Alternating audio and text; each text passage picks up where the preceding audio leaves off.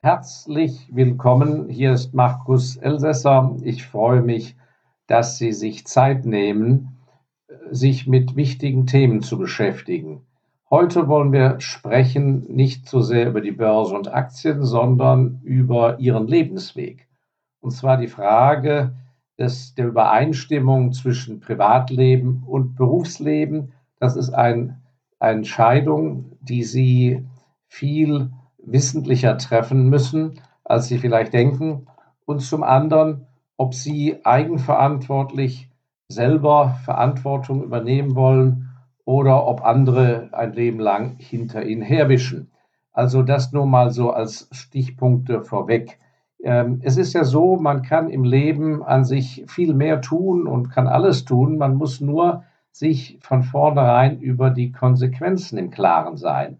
Äh, und das ist etwas, äh, woran nicht so häufig gedacht wird, beziehungsweise im Gehirn existiert bei vielen von uns oder bei fast allen von uns so eine Art Blockade, bei gewissen Themen nicht weiter zu denken.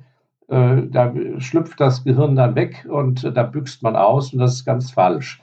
Im Prinzip kann man wahrscheinlich im Leben viel, viel mehr ähm, vorab durchdenken und damit auch gewisse Wege vermeiden, die einem gar nicht so gut schmecken werden. Also ähm, von daher würde ich gerne mal ein, zwei Punkte ansprechen. Spielen wir also einmal durch, wenn Sie bereits im Berufsleben sind oder sich Gedanken machen müssen, was für ein Berufsleben Sie haben wollen, welche Wege denn so überhaupt zur Verfügung stehen. Und da sollte man wirklich von ganz links bis nach ganz rechts alles mal durchdenken und nicht einfach eingetretene Bahnen abmarschieren, die von dem Elternhaus vorgegeben sind oder von Freunden, Lehrern etc. Nun fangen wir ganz links im Spektrum an, ein Leben, wo man im Prinzip kaum etwas verdient, fast nichts verdient äh, oder gar nichts verdient. Äh, das ist keineswegs so verwerflich, wie es zunächst klingt und auch keineswegs so unüblich. Es gibt viel, viel mehr Menschen, als man denkt, die auf diese Weise sich durchs Leben schlagen nun, und wie klappt das? Nun, indem sie auf Kosten anderer leben. Ich spreche jetzt nicht so sehr von denjenigen Menschen, die sich darauf spezialisiert haben, in gewissen Staaten wie der Bundesrepublik Deutschland, ähm, auf, auf äh, die, die, verschiedenen Sozialtöpfe äh, anzu, ähm, anzuzapfen. Äh, das ist äh, auch ein, eine Art berufliche Tätigkeit ähm, äh, wo man viel Zeit, Know-how investieren muss. Und äh, da sitzt man halt so viel auf Fluren rum und bei Behörden und Ämtern und so weiter. Aber das geht auch. Nein, ich spreche jetzt aber von den Menschen, die äh, letzten Endes in ihrem privaten Umfeld auf Kosten anderer leben. Und ähm, wenn man sich für diesen Weg entscheiden sollte, muss man aber eben auch hier das mal klar durchdenken Viele wollen das nicht zugeben, tun das aber de facto.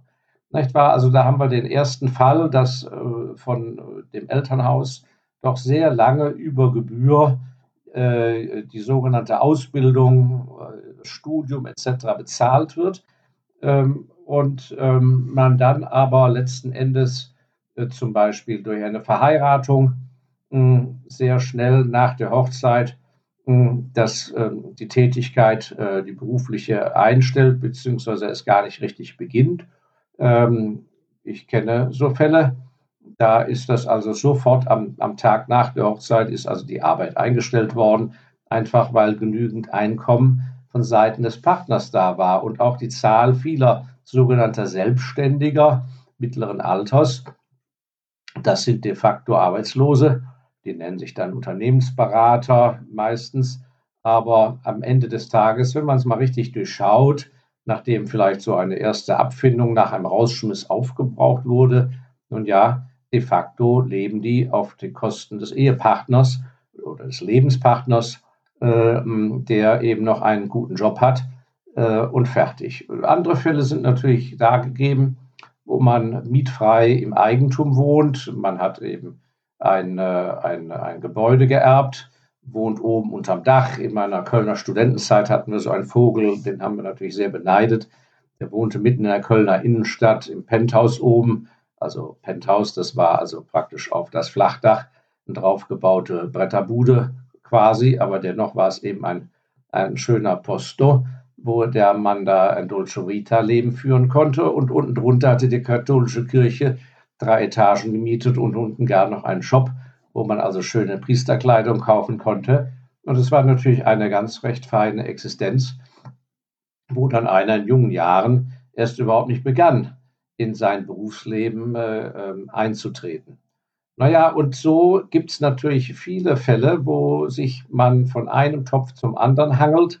Äh, ähm, ein, ein erstes Erbe wird dann letzten Endes durch Verzehr aufgebraucht. Und wenn das dann zu Ende ist, dann geht es über die Mildtätigkeit der Verwandten äh, oder aber eben man lacht sich einen anderen Freund zu. Also äh, Sie werden staunen, wenn Sie das mal näher sich betrachten, wie viele Menschen so letzten Endes doch ganz gut über die Runden kommen. Ähm, die Frage ist natürlich nur, sind sie dabei glücklich oder empfinden sich als arme Schweine und Opfer? Äh, das ist die Kernfrage. Ähm, meine Empfehlung wäre, wenn man, äh, wenn, wenn einem diese Art von Leben einfach äh, des nicht beruflich tätig sein Wollens sehr äh, anspricht, also äh, früher hat man gesagt, nannte man diese Leute, das ist ein Privatrentner. Also wenn ein es in den Fingern juckt, schon von Anfang an mit 29 Jahren in den Status des Privatrentners einzutreten, dann bitte doch auch mit viel Überlegung und Bedacht und dann kann man sich eben aber auch gewisse Dinge äh, nicht leisten. Äh, ich meine nicht materiell, sondern man kann sich gewisse äh, Lebenspartner nicht leisten. Man kann dann gewisse Frechheiten gegenüber wichtigen Verwandten sich nicht leisten und muss vielleicht auch seinen Freundeskreis entsprechend aufziehen, die einen dann äh, durchhangeln. Und äh, die Zahl der Menschen, die eben nachher mit drei gepackten Koffern äh, monatsweise von einem Freund zum anderen oder von einer Freundin zur anderen ziehen und dort als kostenloser Untermieter sich durchschlagen, nun, diese Menschen hat es immer schon gegeben. Ähm, also das ist äh, sozusagen der, der, das Modell des Lebenskünstlers. Nun ja, äh, kommen wir zum zweiten Schritt. Das sind die Menschen, die äh, einfach recht wenig verdienen. Also äh, letzten Endes gehen die immer eine Beschäftigung nach, äh, schlittern in so einen Beruf rein, machen sich wenig Gedanken, wundern sich, warum sie einfach nicht vom Fleck kommen und verdienen so ja von der Hand in den Mund. Das reicht gerade so zum Leben, aber ein Fortschritt, ein guter Fortschritt, ein Vorankommen ist nicht möglich. Man kommt nicht in eine bessere Wohnung, man kommt nicht ins bessere Wohnviertel. Und beim Urlaub machen wird es auch schon knapp. Ähm, das ist natürlich ein, ein Zustand, der auf Dauer unbefriedigend ist und äh, die Leute kommen sich dann schnell doch so als arme Schweine vor. Aber auch hier äh, ist das natürlich äh, selbst gewählt. Und äh, dieses Modell funktioniert eben dann, wenn man eben so äh, ein, ein zusätzlicher Kostgänger ist, und zwar ein Leben lang, auch bis ins hohe Alter. Also die Fälle, äh, äh auch hier äh, könnte ich Ihnen äh, reihenweise ganze Listen aufschreiben von Leuten, die so fahren, Leutchen, die eben so einen Dreivierteljob haben, ähm, von zu Hause aber aus, aber an sich einen besseren Lebensstil gewohnt sind. Und die eben auch mit 58 Jahren äh, noch äh, letzten Endes den Papa brauchen, der mit ihnen in Urlaub fährt zweimal im Jahr, äh, weil sonst wäre es eben nicht drin. Und wo der Papa eben auch, äh, wenn jemand 48 ist, nach wie vor einen monatlichen Wechsel von 6, 7, 800 Euro im Monat zuschießt, einfach weil es eben in Anführungszeichen nicht so richtig reicht. Und dann gibt es natürlich dauernd die Sonderfälle, das Auto ist kaputt, äh, die Kinder haben Sonderausgaben für irgendwie den Schulausflug äh, über drei Tage oder eine Woche nach England. Ähm, der Kühlschrank muss erneuert werden oder wie gesagt das Auto äh, oder am Haus ist irgendetwas. Nun ja, also für diese Sonderfälle, da muss eben ein anderer hinterherkehren. Und das ist meistens eben irgend doch wie äh, vielleicht ein früherer Partner, äh, den man, mit dem man nicht mehr zusammen ist, der man latent schlechtes Gewissen hat. Also die, die Zahl derjenigen, die äh, zwar offiziell getrennt sind oder geschieden sind, aber äh, ein Leben lang weiter für diese Sonderfälle blechen, um immer wieder den, den Dreck aufzukehren, den diese Leute selber nicht bewältigen können. Das ist schon erstaunlich, was sich da alles, alles tut. Und auch in diesem Modell kommen diese meist frustrierten Leutchen doch äh, äh, am Ende des Tages über die Runden. Allerdings ist hier, wie gesagt, die äh, Chance groß, dass man eben latent doch äußerst unzufrieden bleibt. Nun, im Spektrum wandern wir jetzt weiter nach rechts rüber. Wir hatten also die, die bewusst gar nichts verdienen, dann diejenigen, die sich als Opfer fühlen und irgendwie meinen, sie können halt nicht mehr verdienen und es reicht nicht mehr als vom Hand in den Mund. Nun, dann gibt es natürlich diejenigen, die so mittelmäßig verdienen. Ja, das ist, äh, da sind also ist, ist die Bildung von wirklich großen Rücklagen über 20 Jahren, große Ersparnisse sind nicht gut möglich, aber man hat letzten Endes ein, ein gutes Auskommen, man, man äh, hat sich auch damit abgefunden in seinem bescheidenen kleinen Leben. Das ist äh, äh, natürlich eine, eine breite Masse, die das Schicksal so erwischt.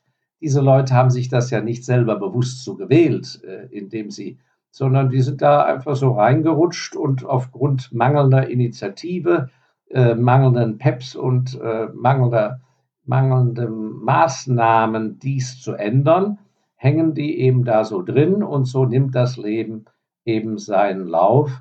Äh, äh das ist nicht verwerflich, ähm, wenn einer halt einfach die Kraft nicht aufbringen kann, sich weiter fortzubilden oder um äh, Versetzungen zu bemühen an Standorte, wo man billiger lebt oder mehr verdient oder wo man überhaupt, wo man überhaupt in die Gänge kommen will. Ähm, wie gesagt, das ist nicht verwerflich. Also mein Weg wäre es nicht, aber ich, ich will Ihnen ja auch hier nur einmal das Spektrum aufzeigen, was vor Ihnen liegt und wo Sie an sich frei wählen können oder dass Sie selber mal analysieren, wo stecke ich denn und was, was, was könnte eine Alternative sein. Nun, für diese mittelmäßigen Einkommensbezieher, da würde ich sehr empfehlen, wenn man denn in diesem Zustand verharren bleibt, ist das A und O, die Energie nicht in den Beruf, sondern da Dienst nach Vorschrift, nicht allzu sehr anecken, äh, keine dummen Sachen machen, äh, sich die Routine gut aneignen und letzten Endes Zeit, Kraft, Energie ins Hobby stecken oder in Ehrenämter, nicht wahr? Denn der einzige Weg ansonsten wäre ja, dass Sie sich eine zweite Tätigkeit zulegen, also am Samstag und Sonntag zum Beispiel für ein zweites Einkommen sorgen. Äh, aber das äh, würde ich sagen, in unserem Kulturkreis ist das nicht so sehr verbreitet. Also das wären die beiden Lösungen äh, für mich in diesem Fall. Hobby-Ehrenamt anstreben, wo man Anerkennung findet, wo man dann ein großer Macker ist im, im Hobby dass man auch Pöstchen da übernimmt oder aber ein Champion wird äh, im, in dem jeweiligen Sport oder in seiner Sammelleidenschaft für äh, Münzen aus der Kolonialzeit äh, etc. Oder ansonsten aber einfach Knete machen äh, äh, am, am, Wochenende, äh, Portier, Portier sitz, am, am Empfang im Hotel sitzen etc. etc. Gut, und dann kommen wir im nächsten Schritt zu denjenigen, die also das Glück haben, Glück in Anführungszeichen aus ihrer Sicht, dass sie mehr als die Mittelmäßigen verdienen, dass sie viel verdienen, nicht wahr? Und äh, das ist natürlich eine sehr erfreuliche Sache, wenn es nach einer guten Ausbildung oder nach äh, einem guten sich hochkämpfen in einem Beruf als Self-Made Man, dass man es einem gelingt, äh, eine gute selbstständige Tätigkeit zu haben oder aber in der Hierarchie so weit aufgestiegen ist, dass man wirklich deutlich mehr verdient als die ganzen Kollegen. Man kann sich dadurch eben äh, das, das mehr leisten, äh, was die anderen nicht haben, ein besseres Auto, man kann Urlaube machen und hat Rücklagen für alle möglichen sonstigen Geschichten. Und das ist natürlich eine ganz feine Sache, äh, wenn einem das gelingt. Und hier ist immer wieder festzustellen, dass das Interessante dabei ist, dass äh, so viel Energie äh, und Hirnschmalz letzten Endes in den, in den Erhalt der Position in diesen Beruf hineingeht, dass äh, äh, die Beschäftigung mit dem eigenen Kapital, was man ja aufbildet, durch den Überschuss, den man hat, durch die Ersparnisse, dass die Beschäftigung damit vollkommen vernachlässigt wird. Das Gehirn äh, ist darauf überhaupt nicht trainiert, eine totale Unfähigkeit, äh, über sein eigenes Kapital nachzudenken, denn ab einer gewissen Summe ist das Kapital ja ein wirklich zweites Standbein neben dem Berufseinkommen, nämlich das Einkommen aus Kapital, der frühere Zinseszinseffekt, also durch kluges Umgehen mit Kapital, ähm, mit dem Anlegen in guten Sachwerten, Aktien, Häusern, Land, äh, Gold, Diamanten, weiß der Teufel was, dieser Zeit und Kraft äh, fehlt, Know-how aufzubauen, damit umzugehen. Und äh, so ist immer wieder bei solchen Lebenswegen festzustellen, dass eben die Berufslaufbahn prima läuft, das Geld aber dümpelt dumm, dumm daher, wird suboptimal angelegt. Wenn man Glück hat, wird es nicht vergeigt. Wenn man ein bisschen Pech hat, wird es sehr schlecht angelegt. Jedenfalls wird da viel zu wenig rausgeholt, als was man an sich sich erarbeitet hat. Das ist also ein ganz, ähm, ein ganz äh, typisches Beispiel für viele Leute, bis hin zu einem Komplex, dass sie meinen, ja, im Beruf, da ist es in Ordnung, ganz äh, auf Optimum zu gehen, Maximales rauszuholen in Verhandlungen, Leute im Preis zu drücken, äh, höhere Preise äh, im Verkauf zu erzielen, aber für sich privat Gottes Willen, da ist es ja äh, ehrenrührig, nicht wahr? Das macht man nicht, über Geld spricht man nicht und so weiter. Nun ja, also damit haben wir den Punkt beleuchtet und jetzt kommen wir zu den beiden letzten Punkten. Das äh, es sind äh, auch die Leute, die in ein äh, Berufsumfeld gehen, wo sie in der Tat nach einer Weile deutlich äh, mehr verdienen können, ähm, aber ähm, wo sie es bewusst nicht wählen, weil sie äh, sich nach einer intellektuellen Verwirklichung sehen. Es nützt ihnen also gar nichts, sich hochzuarbeiten, mehr zu verdienen, sich nicht mit dem Kapital zu beschäftigen, aber letzten Endes stehen sie hinter dem Beruf gar nicht. Sie schämen sich vielleicht sogar dafür oder empfinden das Ganze als äußerst banal. Äh, was sie wirklich antörnt, ist äh, wenn Sie da am, am Schreibtisch sitzen oder der Tätigkeit nachgehen, dass Sie vor sich selber sagen können, jawohl, ich, ich setze mich hier für eine wichtige Sache ein, für eine gute Sache, äh, für eine bessere Umwelt, für humanitäre Belange. Äh, ich ich äh, schachere nicht für eine Firma, damit die Besitzer noch reicher werden und ich auch. Nein, sondern ich tue das für mein Land, für mein Vaterland etc. Also da gibt es ja die vielfältigsten Aspekte.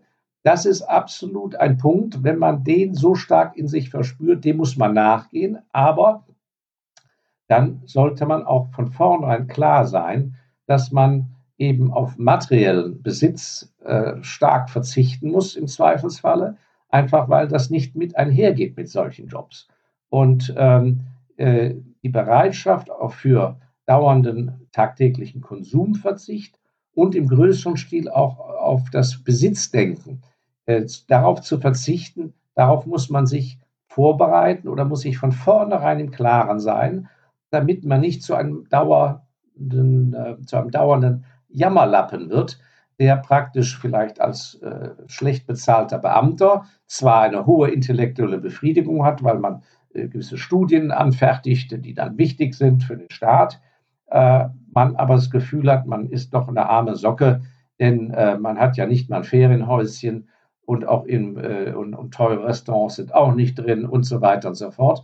Und dann nützt ihnen diese intellektuelle Befriedigung nichts, denn nach 10, 20 Jahren ist das als solches für sie normal und Standard und sie konzentrieren sich nur noch auf das, was sie bei anderen sehen und sie werden letzten Endes zu einem Neidhammel oder zu einem frustrierten Bock. Nun, und im ganz rechten Spektrum sind wir jetzt angelandet äh, bei diesen ganzen Überlegungen, was für Verdienstmöglichkeiten, was für ein Berufsleben möchte ich einschlagen oder in welchem möchte ich weiter verharren. Und das ist, sind nicht diejenigen, die mittelmäßig verdienen und viel verdienen, sondern die ganz besonders viel verdienen, also die Topverdiener. Und die gibt es ja nun in allen Berufen, also von Ärzten, Anwälten, äh, angestellten Managern, äh, Selbstständigen, Handwerkern, Selbstständigen. Das ist überall möglich. Und ähm, da ist eines ganz, ganz wichtig und äh, abschreckendes Beispiel sind ja äh, vor allem die Top-Juristen, äh, letzten Endes verdienen die immer mehr, indem sie immer mehr Zeit für sich selber haben. Das heißt, nur indem sie praktisch komplett auf Freizeit und eigene Zeit verzichten, indem sie wirklich bis spät in die Nacht hinein im Büro sind, wenn sie auch noch am Wochenende arbeiten. Nur dann steigt der Verdienst, nur dann können sie ihre Renommee ausbauen, nur dann sind sie gefragt. Das heißt, es ist eine Positivspirale, die aber letzten Endes äh, das eigene Leben ihnen raubt, bis hin zu einer gesundheitlich ungesunden Lebensführung, die häufig dann mit einem frühen äh, Tod kurz nach Einstellung der Arbeit oder mitten in der Arbeit mit Herzinfarkt belohnt wird. Und das ist natürlich ein ganz dummes Modell, sich in einen solchen Top-Verdienst hochzuarbeiten, weil sie haben überhaupt nichts davon. Äh, und der gesamte Verdienst hängt und steht wirklich dann nur an den Stunden, die sie da rein verdienen, sodass sie trotz des Top-Verdienstes immer mehr das Gefühl haben, dass sie ein Hamster im Rädchen sind. Und das ist ja nun ein, ein, ein Oberwitz. Was nützt es ihnen, wenn sie ein bis zwei Millionen Euro im Jahr verdienen, sich aber wie ein Sklave fühlen? Und diesen Topverdienern, ganz egal, wie stark die zeitliche Beanspruchung ist, ist eines dringend zu empfehlen. Entweder, dass sie jeden Tag eine Stunde bis eine halbe Stunde Minimum. Also Minimum eine halbe Stunde, aber exakt 30 Minuten bis zu exakt einer Stunde. Jeden Tag müssen Sie sich reservieren für Ihre eigenen Belange, für Ihr eigenes Geld, für Ihren eigenen Besitz. Denn da häuft sich ja dann nach 10, 20 Jahren, äh, häufen sich enorme Summen auf. Und mit denen müssen Sie sich beschäftigen. Das wird Ihnen ein gutes Gefühl verleihen und sie werden eben mit dem vielen Geld, was sie verdienen, auch etwas Vernünftiges anfangen können. Und das ist immer ein Riesenunterschied, ob einer von montags bis freitags saufrüh ins Büro hetzt äh, und äh, sich sozusagen totarbeitet oder ob er eine halbe Stunde früher im Büro auftaucht oder eine Stunde früher, äh, macht die Türe zu, hängt ein Schild dran, bin nicht zu sprechen. Und dann kann er seine ganze hohe Intelligenz dort einbringen, wo sie an sich hingehört, nämlich für sich und seine Familie, dass er da vernünftig sich aufstellt. Und das bedeutet ja nicht, dass er dann selber zum Finanzguru werden soll, aber äh, egal welchen Weg Sie wählen, ob Sie einen Berater aussuchen oder überhaupt sich mal intellektuell damit beschäftigen, was könnte man machen, dass Sie tiefen Research betreiben, all das ist ja möglich, aber Sie können es natürlich auch so machen, wie die vielen äh, äh, Potato-Bauern, also die Farmer, die ähm, Kartoffeln anbauen äh, in Nebraska und die in einer ganz frühen Zeit diesen jungen, talentierten Mann Warren Buffett damals äh, kennengelernt haben in der Hauptstadt Omaha und einfach zur Erkenntnis kamen, also wir sind gute Kartoffelfarmer, äh, äh, wenn wir da fleißig sind, verdienen wir einen Haufen Geld und ums Geld kümmert sich unser Warren Buffett. Der Mann ist ehrlich, integer, der hat da mehr drauf, der ist da ein Profi, wir wollen nicht mitreden, äh, wir, der, wir, wir gucken so, was der macht, aber letzten Endes hat er unser Geld. Und diese Leute sind ja dann, die das so in den 60er Jahren gemacht haben und diesem Mann die Stange gehalten haben, die Treue gehalten haben, sind ja alle äh, hundertfache Millionäre bis zum Teil Milliardäre geworden, einfach weil sie immer wieder reinvestiert haben und weil es letzten Endes gar nichts Besseres gab. Und es gibt natürlich nicht nur den Warren Buffett, es gibt natürlich auch andere kluge Geldanleger, aber auch dafür braucht man Zeit, die zu finden, die zu sprechen, sich rumzuhören, wo wäre so jemand. Also das heißt, ganz egal, ob Sie aktiv selber sich um Kleinkram kümmern, ob Sie aktiv äh, als Großverdiener sich mit so Zeug beschäftigen wollen oder ob Sie schlicht und einfach in Ihrer Altersklasse, in Ihrer Zeitepoche den besten Geldanleger, der das professionell für Sie machen könnte, suchen, den besten Vermögensverwalter etc. etc. All das braucht enorme Zeit und mit einer halben Stunde bis eine Stunde jeden Tag das ganze Jahr hindurch bis auf den Urlaub, das führt zu einem, werden Sie staunen, zu einem beachtlichen Ziel und Sie werden viele, viele Millionen Euro äh, als Minimum reicher sterben und äh, vermachen oder ausgeben können, als wenn Sie sich nur der Arbeit widmen und Sie werden dadurch keineswegs ein schlechterer Arbeitnehmer oder schlechterer Unternehmer für Ihre Mitarbeiter. So, das war ein kleines Spektrum mal zum Nachdenken für diejenigen, die schon irgendwie festhängen und meinen, äh, wo stehe ich denn eigentlich und ist das so äh, das Endstadium für mich? Oder vor allem für diejenigen, die äh, noch jung sind und den Beruf vor sich haben, bevor sie also loslegen, bevor ihr also loslegt, äh, überlegt euch mal, wo ihr überhaupt hin wollt und äh, ähm, bedenkt die Konsequenzen, die nötig sind, um das Optimum, Optimum in dem jeweiligen Modell des Lebensweges euch herauszufinden. So, das war äh, der Topf der Gedankenanregungen. Äh, und wie immer empfehle ich äh, bei weiterem Interesse, lesen Sie äh, doch bitte das Buch von Markus Elsässer, des klugen Investors Handbuch in der dritten Auflage und empfehlen Sie es weiter, wenn es Ihnen gefällt. Wir sind auf Mundpropaganda angewiesen. Ähm, äh, da können Sie wirklich in Ihrem Bekanntenkreis jemand äh, eine Freude machen, der dort wiederum äh, Anregungen erhält. Äh, für tiefergehende Dinge in Kapital schauen Sie doch mal auf unseren Value Fonds, äh, gegründet 2002 von Markus Elsässer. Das ist der ME Fonds Special Values. Und ansonsten äh, wöchentlich Kurzvideos, da müssen Sie nicht so lange zuhören, ein bis zwei Minuten jeden Donnerstag auf YouTube im YouTube-Kanal unter Markus Elsässer zu finden. Und dann freue ich mich aufs nächste Mal mit Ihnen. Auf Wiederhören.